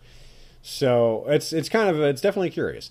Now the same aspect of the others and whites seems to apply to Night's King as well, as Bran recalls. Night's king was only a man by light of day, old Nan would always say. But the but the night was his to rule, and it's getting dark. That rhyme threw me off. I wasn't. yes. Night's King was only a man light by day, an old man would always say. I Yeah. didn't, didn't realize that rhyme. But, uh, But uh, yeah, so it's interesting too because so you, what do you know? What do we have here? Is he is it the Night's Watch reference? Is that why he's Night's King, King of the Night's Watch, or is he King of Night, or is it just both? It- they both fit, so uh, his name is perfect. if he was sacrificing to the others after the wall was built, which he must have been if he was the thirteenth Lord Commander, the, supposedly there was no Night's Watch until after the, the Long Night, right? That's awfully simple, or not? No. Well, this would at least semi-confirm that the others have existed since they were defeated at the end of the Long Night. Meaning, sort of what we're told is the others come in the Long Night and they haven't been seen since until the beginning of the story. Well, that clearly is contradicted by this. If if he's sacrificing to them, and someone like Craster maybe is sacrificing to them, what does that what does that mean? What does it mean to sacrifice to the others when they're powerless or weaker on power? Is it is this his way of trying to bring them back, or a way to keep them at bay, or you know to make them stronger? It's hard to say. Now his connection to Night itself and the Night's Queen, not Craster, Night's King, are part of this range of reasons to associate him with the others. Uh, now, this, so the idea could be that the others had control over the Night's Watch in a semi-direct way like this, which is kind of hard to comprehend. It's weird to think about the others like controlling the Night's Watch like as behind the scenes. Uh, it just doesn't feel right, but it's possible. Yeah. Uh, the skeptical version of the story, story number two, is, is supported by a pretty interesting possibility um, with this quote. Some suggest that perhaps the corpse queen was a woman of the Barrowlands, a daughter of the Barrow king. Now, Barrowton is a pretty strong power in the north, and in the days when there were many kingdoms in the north, an alliance like that might have been really powerful. And it could help explain why the Starks needed help. I mean, in ancient times, it took took the Starks uh, at least two hundred and perhaps a thousand years to compel the Barrow kings to submit to Winterfell. Yeah, they were powerful. Yeah, it's pretty powerful. So, Night's King may have nothing to do with the power overnight, um, or or it might not mean to imply uh, imply some sort of darkness surrounding him. It Yeah. could just mean King of the Night's Watch, an abbreviation. He and the Barrowlands joined forces through the Barrow Queen, and were a very powerful combination. Yeah, it could have just been that. Yeah. No- No, no- nothing magical there. It just got yeah turned into something else. just Crazy. People told the stories, and it, they, you know, people like to embellish, and it became over thousands of years of telling. People added these magical details here and there. The name Night's King makes it sound like something's going on like that, Yeah. but there's no necessarily, there's no reason to, to to believe that that's absolutely true. Now. This aggression, of course, will not stand. It is very much against the vows. I will hold no titles, etc. Remember, so Night's King. He either way, whether he was a you know a fantastical sorcerer king or a guy who carved out his own kingdom from the from the Night's Watch, either way, he was you know he was breaking the rules. so it's a possibility that creates more possibilities. The idea that Night's King influenced the vows by setting some so-called bad standards. We've gone over a few of those already. The change in the way the castles are done, uh, possibly impacting the vows, fathering no children, holding no titles, seeking no glory, etc. Right? They didn't necessarily get it all right the first time when they drafted the rules. You can't imagine like that's it's not perfect. You can't you, you can't write some sort of amazing perfect uh, set of Yeah. rules that you that covers every possibility that you haven't even foreseen. So. Uh, there's definitely some room for some of these things to be changed, especially since those rules clearly weren't written down back then. There was no writing, that's so true. the And rules so- were all just kind of the spirit of the rules what mattered. I think. Yeah, amendments might have occurred, and they Yeah. added this after the Night's King, or something. It wasn't against the rules then, but they realized it was a problem, or not. Uh, yeah, or not. yeah, more directly referenced in the legend is a pretty central, recurring theme, and though it, I guess maybe it's easy to miss. Um, just so, the yeah. idea that love is the death of duty, and vice versa, which is you know presented to us by Maester Aemon. The Night's King broke his vows and turned on his brothers. That's really what it comes down Yeah, to. for love. And we're supposed to believe that a woman was his downfall, you know, such were the potency of his fem- feelings for her. But it seems more to me like he was probably doing plenty to cause his own downfall. I mean, she probably surely isn't innocent either. Right. we Um, just don't. I you know we just it's this common trope in fantasy and real life to to blame the the evil woman. You know, but the evil seductress. it seems like they were in concert together Yeah. here. Uh, it, it doesn't matter anyway. but this theme is seen before all of over literature, fiction in general. It's just everywhere, and in A Song of Ice and Fire too. Not just here. Doomed love, love across cultures, cultures generally unacceptable to each other or to either culture, and the like. That kind of thing. Tale of another and a human. Yeah, so sad. now we haven't seen nearly as much of that paired up with sacrifice to strange and probably malevolent creatures of ice and mist. But hey, the Starks have given a lot of their children to the Watch. Isn't that kind of the same thing? Maybe the kids who became White Walkers have a better life than the kids given to the Wall. Who knows? Maybe the White Walkers are actually really happy, really Probably well adjusted to their cold. warmer, yeah, well adjusted to the cold, yeah.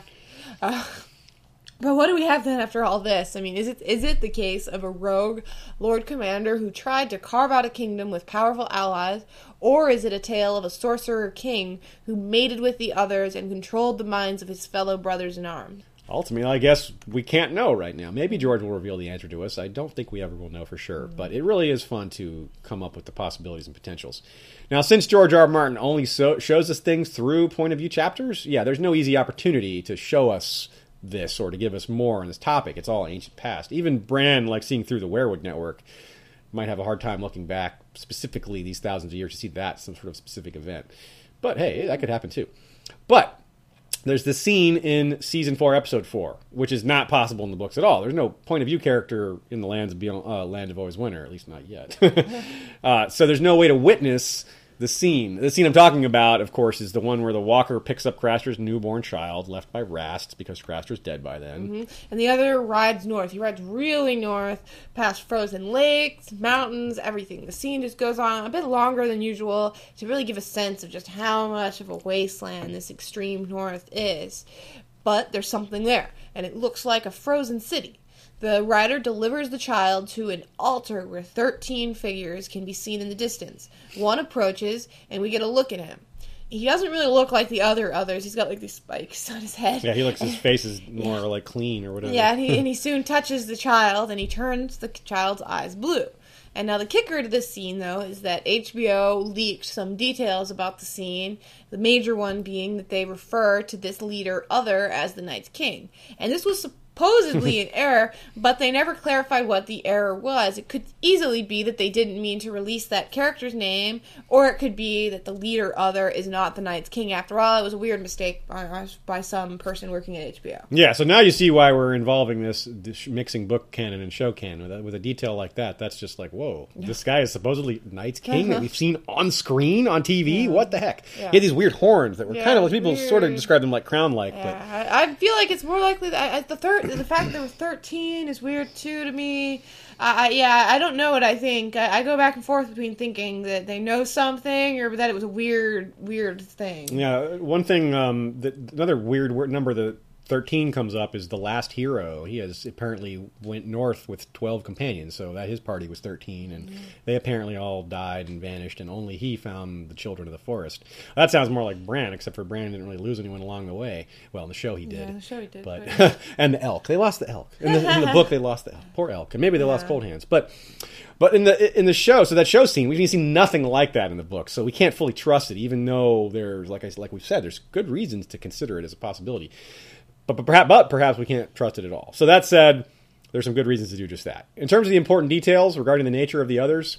I'm somewhat doubtful that the show will go too far, even though they've twisted a lot of other things. I don't think they're going to just completely change something that's that central, something that fundamental.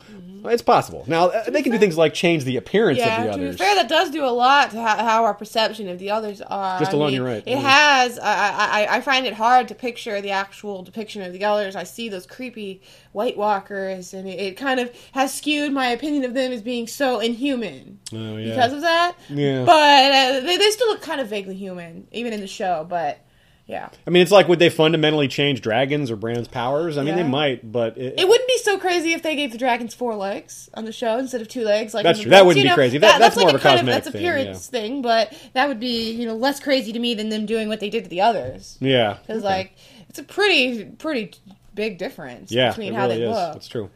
so um, that doesn't have to be convincing, but at least it should give some credibility. So if you insist on believing nothing from the show, well, we're not going to argue with that. We won't argue with that at all. It's entirely possible that the show has nothing to do with what's going to happen in the books, but some of those things are going to turn out to be parallel.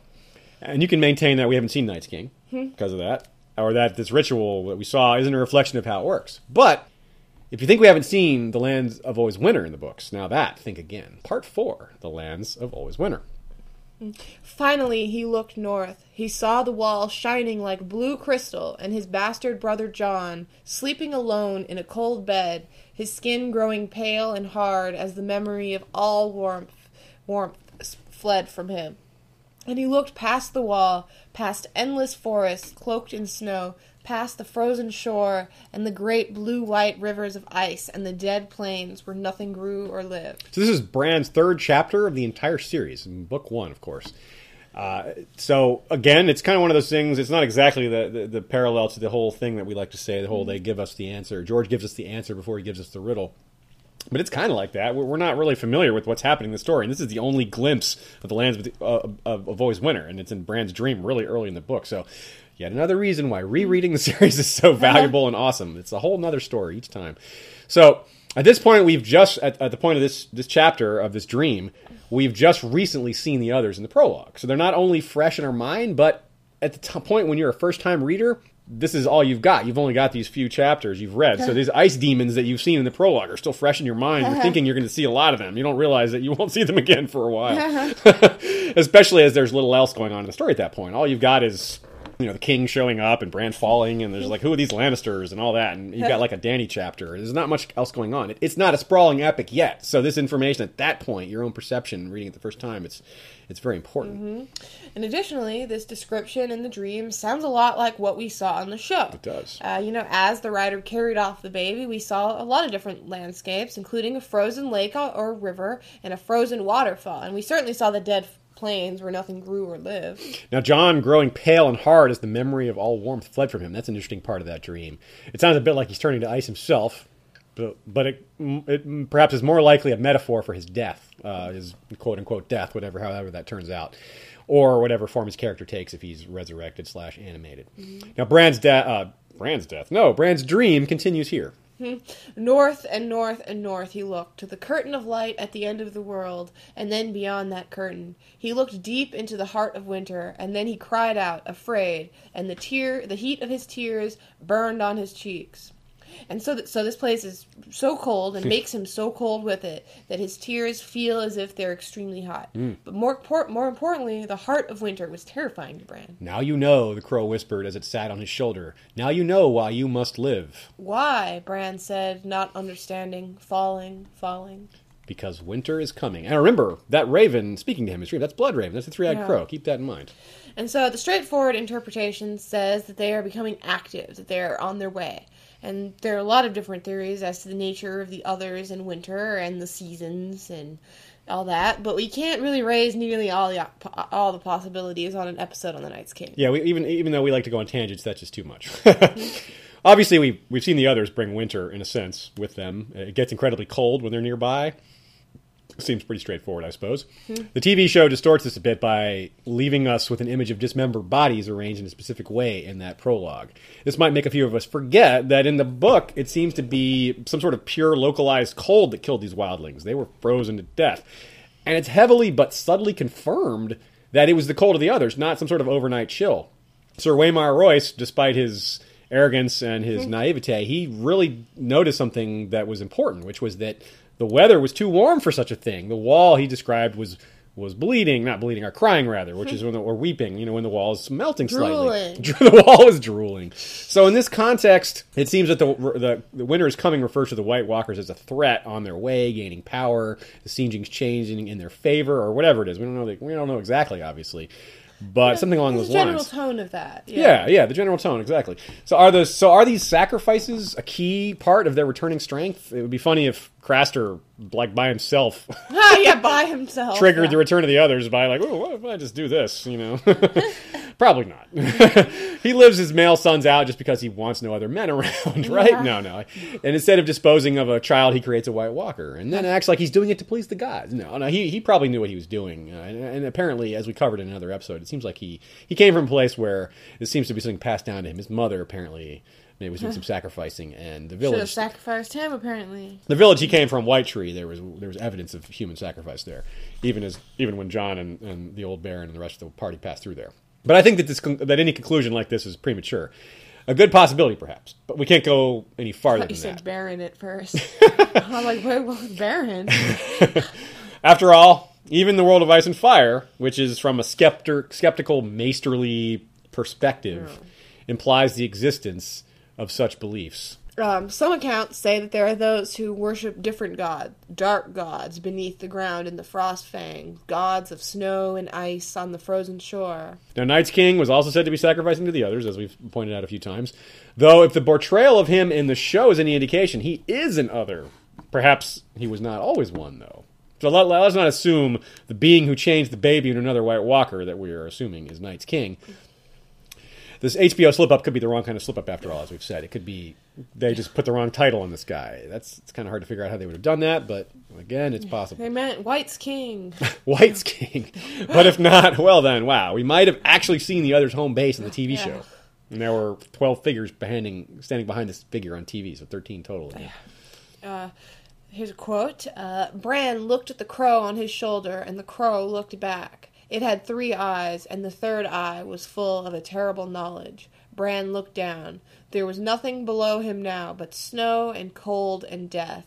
a frozen wasteland where jagged blue white spires of ice waited to embrace him. They flew up at him like spears. He saw the bones of a thousand other dreamers impaled upon their points. This is vaguely reminiscent of the ice altar we see in the show, the ice, the spires, and all that. Ice waiting to embrace, like being changed into a creature of ice, that kind of thing.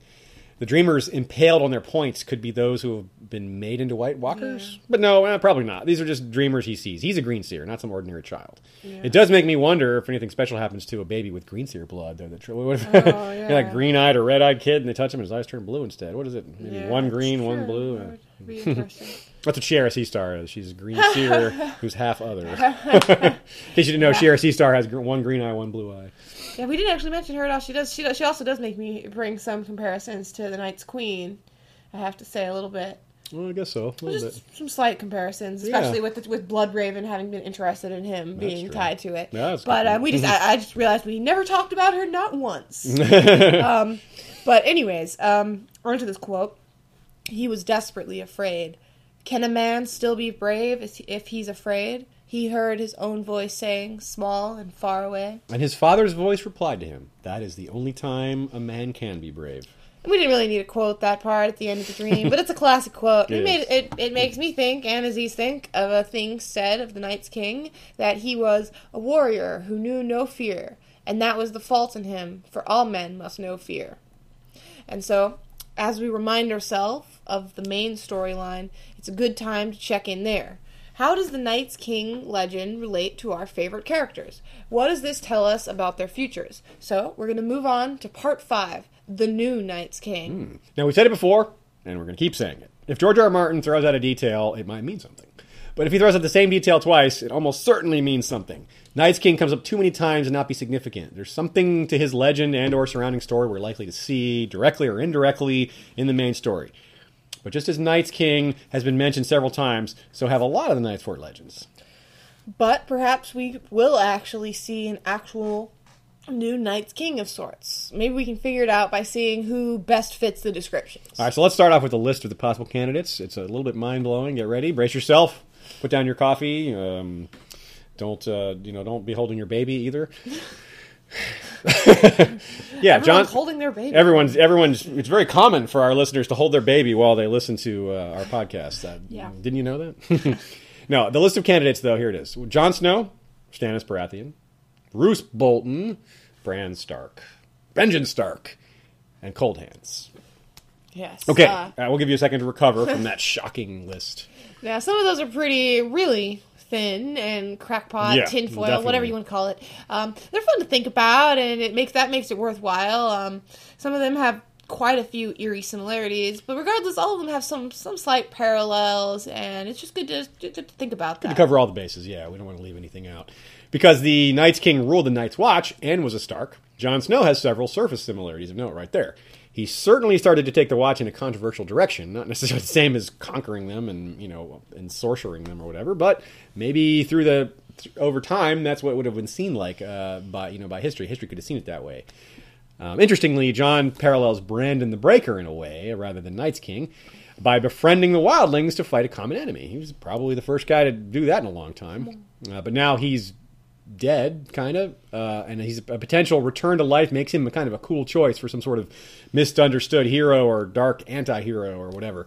So could Jon like you know join the others somehow or something along those lines, or could he be forced to bring Bran down? That would be the brother of his that, or the other way around. Bran brings him down, maybe. Regardless, one of the qualifications for Night's Kingitude seems to be you have to have a Night's Queen, I suppose. So who would that be? I'm gonna call it and say that Jon is Night's Queen.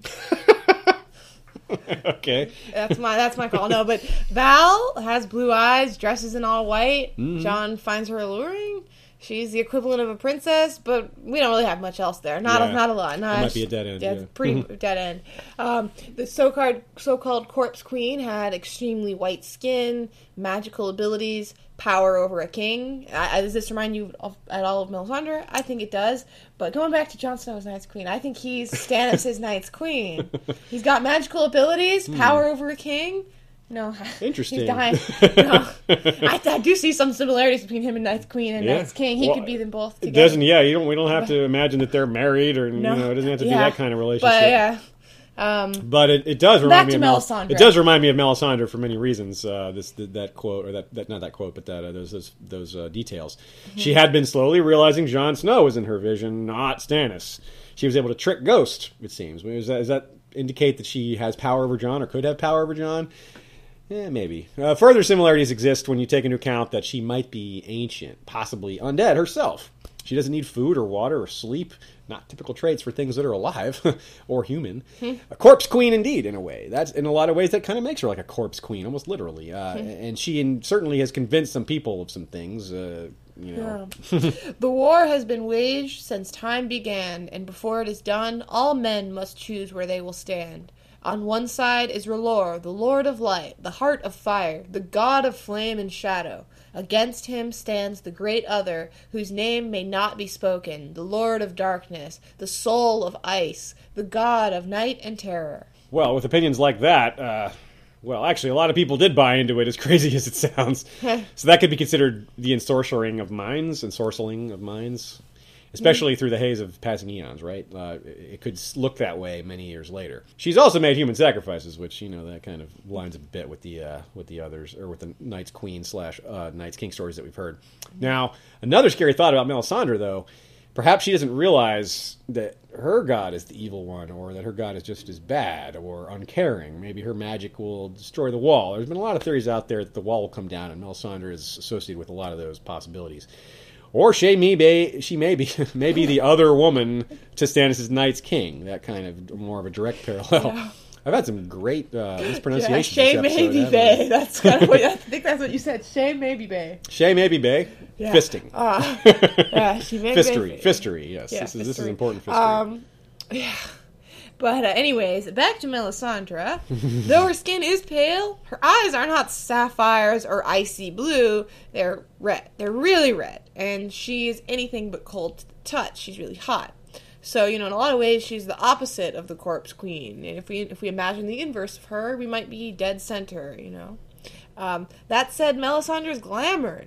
Nothing may be as it seems. Her eyes may be very blue. She may be cold to the touch without her little glamour going on. Yeah, we don't really know what she looks like, Yeah. and it's it's almost like she's the exact opposite of this description in, in that way, except for the pale skin. Yeah, except so for pale skin. You got yeah, red yeah. instead of blue. You got heat instead of warmth. It's like she's like the opposite or something. Yeah. but Except for the pale skin. Yeah, except it for the pale skin. black and then hmm. true opposite. you know? yeah, that makes more sense. Yeah, she's like burned black, like a, like like Like Moqorro. Moqorro, yeah, like Yeah. it would be more evocative of Moqorro. That's true. That'd be cool. Now, But- another connection again to Melisandre. Uh, Jon's path to life again, maybe through the same magic that brought back Catelyn and Lord Beric Dondarrion. Will she, will she have undue control over him? Well, it, probably not, though. It doesn't seem like Thoros was able to like make Beric do things, and certainly he's not controlling Catelyn. So, I guess not. But Melisandre is very manipulative and charismatic and, and convincing and all that, and she's focused intently on a goal that she thinks she understands. But we readers know that she's made some pretty big mistakes, so she doesn't fully understand what she's doing. But she's clearly had strong influence on just about anyone that's come into her path. She is just really, really dominating personality. Um, Stannis, of course, the main player in that game. uh, Yeah. he get, he dominate, gets dominated too a bit. Yeah, and so of course, you know, King Stannis is a compelling parallel to the Night's King. Yeah. In Daenerys' vision at the House of the Undying, she sees glowing like sunset, a red sword was raised in the hand of a blue-eyed king who cast no shadow. I mean, that's clearly Stannis, right? Yeah. I mean, that he cast no shadow seems to refer to his role in fathering two shadow babies, stripping him of his strength. That's right, his shadows are gone. That's why he doesn't cast one. Is the brave Sir Onion so frightened of a passing shadow? Take heart, then. Shadows only live when given birth by light, and the, and the king's fires burn so low I dare not draw off any more to make another sun. It might well kill him. Melisandre moved closer. With another man, though, a man whose flames still burn hot and high. If you truly wish to serve your king's cause, come to my chamber one night. I could give you pleasure such as you have never known, and with your light fire, I could make A horror. Davos retreated from her. is this the kind of power Night's Queen wield? Wielded? It sounds familiar. The quotes from the from the legends tell us she took his soul when she gave her his seed too. That's like a perfect parallel right there. Stannis is impacted severely by sleeping with Melisandre. Davos sees him and he's like, look, he looks older, looks weaker, and then Melisandre flat out says so. So that, that's a big, big parallel there. And recall the dreams about Renly's death. That was only the first shadow. And doesn't that raise an interesting question? So he, he has those dreams about that sh- about that shadow of being in Renly's tent. Does he also have dreams about the other event? Does he have dreams about throwing Cortnay Penrose out the window? Mm-hmm. Regardless, he handles it. He's he's after all he's Stannis. Yeah. Stannis Baratheon was a man of iron will who neither understood nor forgave weakness in others. Reminds me a bit uh, of a line about Night's King again that we've touched on a few times. A warrior who knew no fear, and that was the fault in him, for all men must know fear. A man who knows no fear also does not know what it means to be brave. It's just it's all the same. Such a person has nothing to overcome. After all, it's all there's nothing to worry about. And so this this kind of person wouldn't understand the weaknesses of common men. It's kind of similar to Stannis in that regard. So he's declared. I would, say I feel like Stannis does. We, we do see even when we hear, see him thinking about the death of Renly. I see that we see that maybe that that, that, the the thought of him as a man of iron will, you know, isn't a full picture of him. That we do see that side of him as well. Yeah, he, he, He does fear something. He's more flexible than he seems. yeah. he is he does- rigid, we but talked about that. Yeah. in our Yeah. Wit and wisdom episode. That's true. But anyway, um, she he's declared his seat to be the Night Fort. He's an actual king. He's got the Night's Watch kind of under his control. You know, not like not directly, not like giving them orders, but we saw how Yeah. he kind of bullied them around a bit. But conversely, he's firmly against the others, staunchly on the side of mankind. I mean, or so he thinks. Uh, So we so, think, yeah, so we think. no, uh, that seems pretty clear. Yeah. yeah, something important would have to change. Or it, could it be that the Night King was a good man, but like Stannis, just not loved? A man Hmm. who did what he had to do, who earned respect but hate at the same time. Yeah, it could just be the way the stories are told about it and make him seem so bad. Hmm. Talk of Night's King was silenced after all, but the truth could have been something else than what has come down to us after so long. History is written by the winners after all, and Night's King didn't win. so if we're to witness Stannis turn to Night's King style arc, something along those lines, it could be in response to his sort of ends justify the mean style pragmatism. Although there is some invitation, some in- indication that he's kind of changed his his uh, his attitude in that regard. But it still could be the way he goes. It could serve to show us the path the true Night's King took, doing what had to be done, believing what doing what he believed was right, but using dark magic for justice and to win if need be, and to justify the means. Once again, if he loses the Battle of Ice and survives somehow, as unlikely as that is, he could become desperate. Now, such desperation could be a turning point for him. He could be willing to take extreme measures. And if not Stannis, perhaps another great power in the North is our parallel to the Night's King. I mean, regardless of, of whether we think that he's going to be an actual Night's King or anything like that, Stannis is clearly a parallel. Like, to be clear, he clearly has lots of similarities, but so do other characters. Other characters also ha are evocative of the themes presented in the Night's King tale.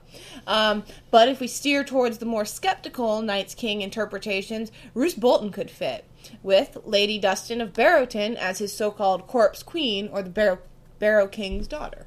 Um, Theon even flatters her by mentioning her potential to be such, and she in turn mentions Roose as a new king in the north.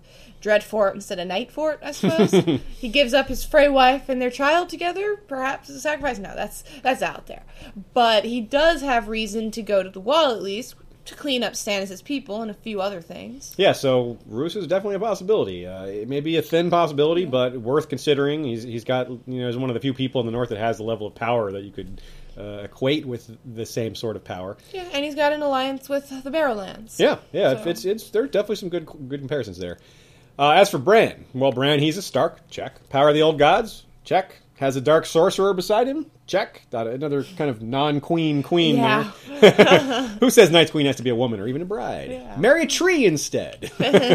he doesn't have to do any. He doesn't have anything to do with the Night's Watch though. At this point, like he's met Sam. That's you know. Uh, uh, he may have power to take over people's minds. He did it with Hodor, um, Yeah, and he's getting more powerful. He's also living in com- near complete darkness. Was kind of neat. He's like Yeah. all this power living in the darkness. It's, Yeah. it's sort of there. Benjen. Benjen's another possibility. Uh, but not, another pretty thin one. He is a Stark of Winterfell. He's disappeared. He's a brother. He's a Night's Watchman. That that part uh, is relevant. And some people think he's Cold Hands. We don't really think that. Uh, no, I, it doesn't. There's a good. We don't. We can't get into that too much. That's a whole other topic. But I don't think it's crazy. People, who yeah, think it's not crazy. Cold hands. I think it's a strong possibility. I know, my me personally, I per, I, I kind of hope that we just never see more of Benjen. That that's just sometimes things just end. Sometimes there's no resolution. Someone dies out, uh, but we'll, we'll probably maybe get some. Resolution Well, at least maybe there. find A lot of people would be really upset if we didn't find out anything about Benjen. Yeah. Myself, I would be very pleased. Huh, that's cool. Uh, Uh, I don't think I've heard that before. That's neat. I kind of, I kind of like, I kind of like that though because yeah, it's just like, well, we just never found out. Yeah, the- it's a big beyond the wall. Who- Like who knew? He, Yeah. he attacked some people as a white, and then he was killed and burned. You know, Yeah. whatever. I, We all we saw the Yeah. other the other members of his party were dead. Yeah. yeah. uh, anyways, um, So, uh, but he, so really the thing with Benjen is just that we don't know where he is, what he's doing, and so c- There's many random mystery in the north, other random mystery in the north. Maybe they're connected somehow. So there's really not a lot to go there. But maybe he comes back as somebody. Maybe he's the new Symeon Star Eyes. but really, where is Benjen, George? Mm-hmm. Yeah. You might have to tell us that. yeah, Cold Hands himself though has a few things going for him. He was killed long ago, according to Leaf, which you know the child of the forest. Mm-hmm. Um, he knows the Night Fort very well. Notably, he knows the location of the Black Gate. He was clearly a brother of the Night's Watch. But on the other hand, he might just be a corpse animated by the three-eyed crow. Yeah, he, he just could be complete nobody. Yeah. So how about that for a wide range of mystery possibilities, folks? Night's King could be anywhere from everything we've heard about him, the mythical sorcery guy who, who wielded power over the Night's Watch, Uh-huh. to Benjen Stark, to a dead black brother nobody remembers at all. so really, uh, you could say that we haven't drilled this mystery down at all, have we? We've just you're, you're maybe more confused than you were before. No, I'm just kidding. I, I think we've opened up a lot of possibilities, a lot of ideas, and prepared you for what might happen in the future books.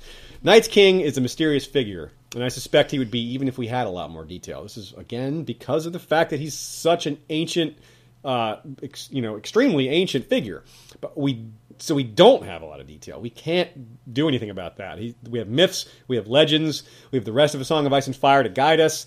There's different ways to look at it all, but we have a wide, we do have at least a wide range of possibilities and outcomes. So it, it's just, Yeah. it's vast. yeah, so hopefully we've done a pretty good job of working with what we have here. I mean, because despite the vagueness to his story, the Night's King legend, legend does seem important, and the other legends that we mentioned too. Um, much of it could be foreshadowing, um, if only we've the eyes to see it. Yeah. Uh, It might just be, oh, that was what it was foreshadowing. yeah, it might be something like yeah. we'll realize like, oh, we should have seen that. Oh. Yeah. So, but, but in any case, when the Winds of Winter hits the shelves, if there's anything related to the Night's King or the Night Fort or any of the other subtopics we've touched on, well, you'll be ready for it. Not much will get past you. That's all for today, folks. We hope you've enjoyed our Night's King episode, part four of Religions and Magic. Um, Be sure to go check out Reddit. Um, if it's the twenty, if it is the twenty second, we might still be doing doing our AMA. So go check it out while it's up, or at least Mm-hmm. or read. just see answers. the you know read it and uh, read the the results. Um, check out our website Mm-hmm. www.historyofwesteros.com. Uh, we've been putting more work into that, and I've started occasionally putting up some little mini blog posts, little Mm-hmm. details, little fun topics, small things that aren't big enough for a podcast. Yep, there's a Uh, subscribe um, field. You can subscribe to our website if you want um, an email notification when Yep. we update the episodes there, or when Aziz posts a little blog post. That's right. And of course, please check out Patreon, www.patreon.com slash history of Westeros. Uh, like I said, it may not be up uh, by the time you listen to this episode, but it really should be very soon. And from every episode from now on, you'll be hearing about it. So there'll be, there'll be more details on that. Of course, uh, once again, check out our forums. Uh, check us out um, on Amazon.com. Check us out on SoundCloud. We're at, at History of Westeros on Twitter. And of course, we're at www.facebook.com slash History of Westeros. And on Gmail, we are westeroshistory at gmail.com. Email us questions, concerns, criticisms, critiques, or send us pictures of your favorite Song of Ice and Fire characters. one more thing. Um, one of the pa- the one of the um, Patreon rewards we have is that episodes are going to be re- for some people episodes are going to be released early, a few days early. Um, we haven't settled on exactly the range of that yet. Right. Um, about five days early. Um, that isn't going into effect, obviously, for this episode, but that will Mm-hmm. be going into effect in the future. So it's another incentive to go to Patreon. That's right. The main goal with Patreon at the moment is to get enough uh, support to have a regular episode at least once per month. on a, a regular set schedule, like a, a certain time, like maybe, maybe say the second Thursday of each month or the, the second Sunday of each month, something along those lines. And the other important thing we get to do with that is, at some levels, here's just a couple of the ideas that we've had that you'll see on the Patreon page as well. We're going to give access to our scripts, to our documents, to people who uh, support the show at a certain level. That should be a lot of fun. We're also at the very highest levels of support. We're going to allow people to choose the topics, to vote on which topics we're going to do. There's going to be a very small group of people that are going to be eligible for that. Um, that are, rather, it's going to be open for for only a small number of people. First yeah, we'll give we'll give you like four topics. Maybe sometimes we'll do just give us your ideas, and you know we'll, we'll see how that works. Right. Um, how the implementation of that works. Sometimes out. that'll be uh, far in advance because sometimes it takes us a few months to develop an episode.